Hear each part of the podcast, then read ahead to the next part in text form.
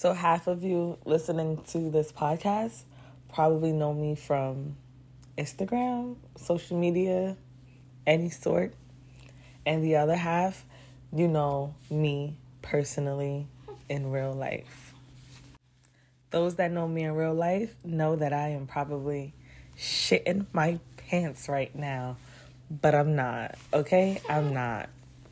I'm trying, I'm trying, I'm trying not to. Anywho, welcome to the first episode of Mom and More podcast.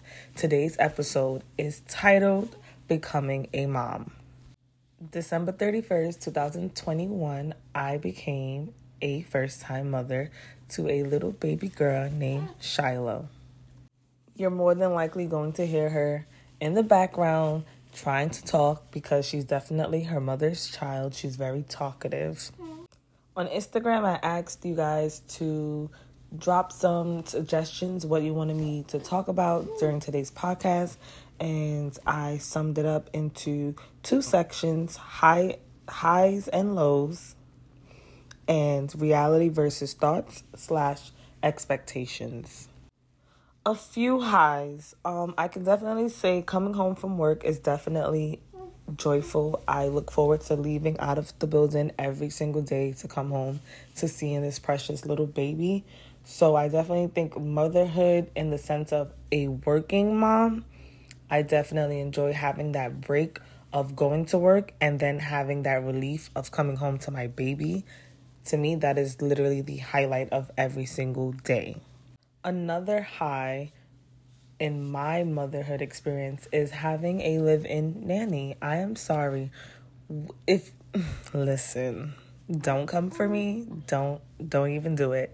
She's my grandmother, so she's, you know, Shiloh is in great hands, obviously, because my grandmother has raised many children.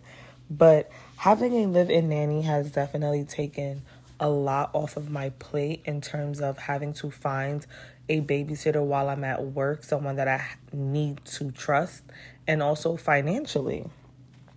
Having a helpful husband, knowing when I need help and he steps in, or not even so much knowing when I need help.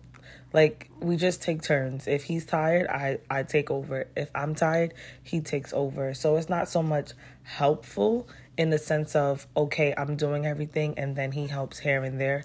No and also helpful in the sense of he's cooking, he's cleaning.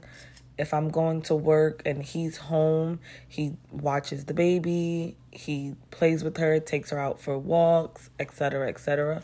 So it's like I don't feel like when I come home I have to do something because whatever I don't do, he does, and whatever he doesn't do, I do. So making sure you have that partner that is responsible enough to say, okay, you know, it's half and half. It's not you do this because you're a woman. Like, no, not over here. Another high, which is very interesting. I hope it lasts forever, to be honest. So, since Shiloh has been born, literally, AJ and I have been taking turns pampering ourselves. So, this week, um, he took himself to go get or begin his locks, his lock journey. And last week, I got my hair and my nails done. So every other week, we alternate. Someone stays home with the baby because my grandmother only works Monday through Friday. So someone stays home with the baby Friday night, Saturday, and you know, one of the parents goes and pampers themselves. So every two weeks, we are keeping up with our personal hygiene, our self care, because to be honest, being parents is very difficult. Some people, their life obviously absorbs around parenting, but you need to make sure that you are healthy and taking care of yourself so that you could take care of that little one. So even if it's just literally to soak your feet in the bathroom and you don't leave the house or take a bubble bath, allow that parent to parent while you take care of yourself. So I enjoy that definitely, definitely a thousand percent enjoy. And I don't even remember sitting down and telling him we have to do it this way. It just flowed. But I do remember telling him, like, if I don't do anything in life, please make sure I get my hair and my nails done. So because you know how it is. You go through, you may go through postpartum depression, and I don't want to experience that. I have enough on my plate to be honest, and I'm grateful enough to. We're not gonna go into that. We're not. That's a whole nother, a whole nother podcast or discussion. So I'm gonna leave it at that. We take care of ourselves every two weeks. We alternate, and it's been working thus far. Lastly, on the highs, Shiloh really is a good baby. Like, she does not give a lot of trouble.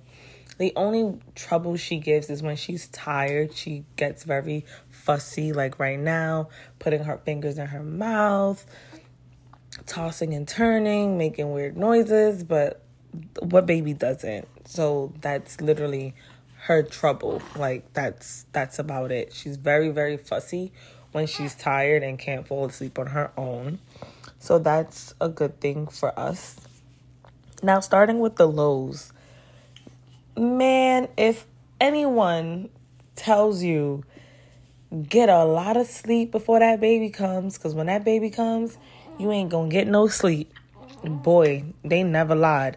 But the only part that they lied about technically is there's no amount of sleep that you can get prior to giving birth that's to help with the when the baby arrives. There's just it's just impossible.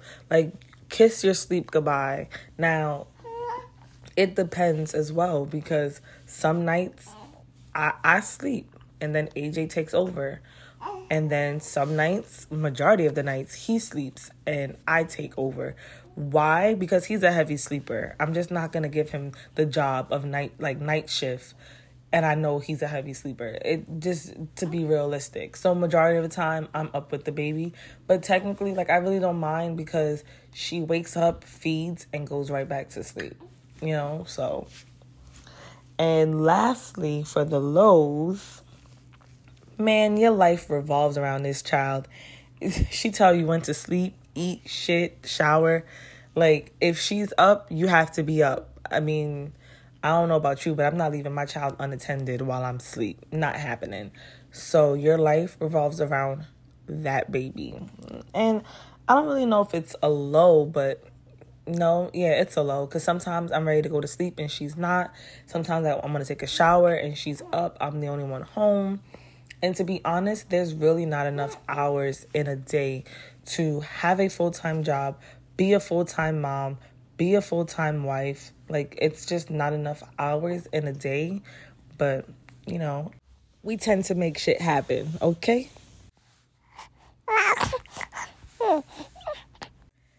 now, reality versus thoughts slash expectations. Um, so I would say it's definitely emotionally harder than I thought.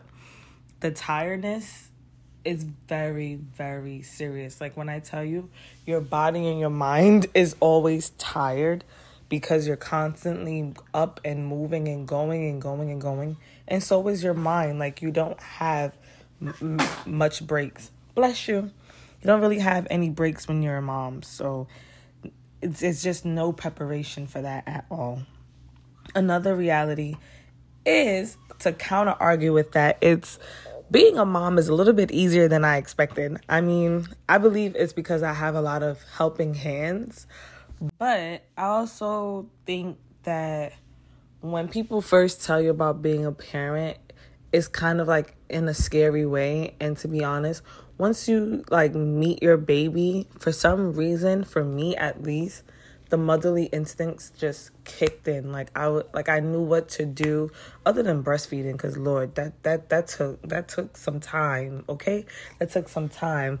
But you kind of just fall with like you just go with the flow because at the end of the day you know this child depends on you. Like there's no other person. Like you have to have that mindset. Yes dad is in the picture but i'm sure aj thinks the same way. Like if he's with her for majority of the day he's not waiting for me to get home to say hey how do you make a bottle? Like you just start doing like for your child. You just have to step up for your child. So i think that was um reality for me because i never even thought about like let me google how to be a mom. Like i googled certain things like okay what do they eat the first um the first time like for example should she eat rice or oatmeal for cereal like you you google things like that but there's no script to say how to be a mom so for me that was a reality and it was kind of shocking that certain things just clicked I was really like, wow, like, you know, like I had to pat myself on the back.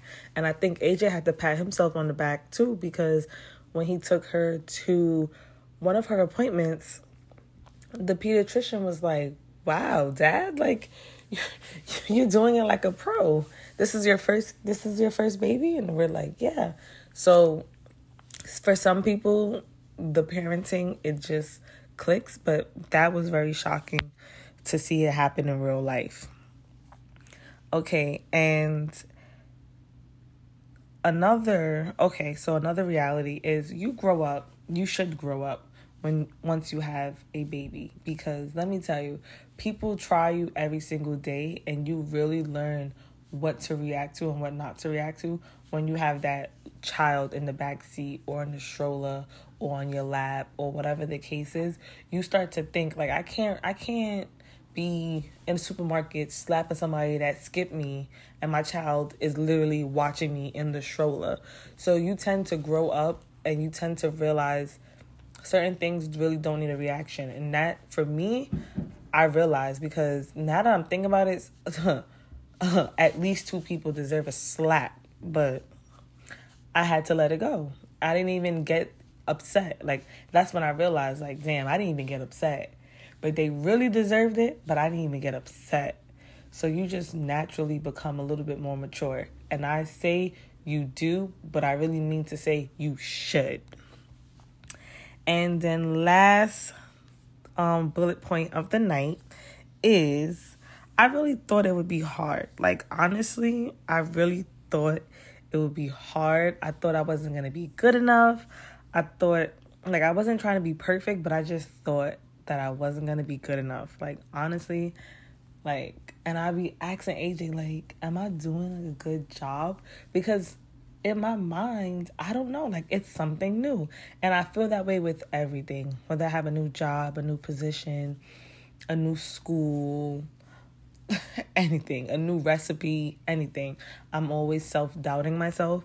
So I really doubted myself a lot, but when I started seeing AJ do it with one hand, I was like, shit, if he could do it, I could do it too. And you just gotta really like be like, you know, do you be free? Like literally be free. Like and it's okay to make mistakes because at the end of the day you're both learning.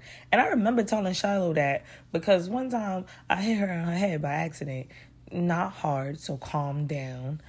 And I was like, baby, I'm so sorry. I was like, girl, we both learning. You learning how to love me and I'm learning how to love you. And it's it's it's gonna be okay. And she smiled and she she understood me. So yes. You you may self-doubt yourself. You may wonder if you're good enough, if you have the skills, but just know no one's perfect and you're trying your best. So, to wrap up this podcast for the night, I'm just going to say if you are an expecting mother, please don't forget to reach out.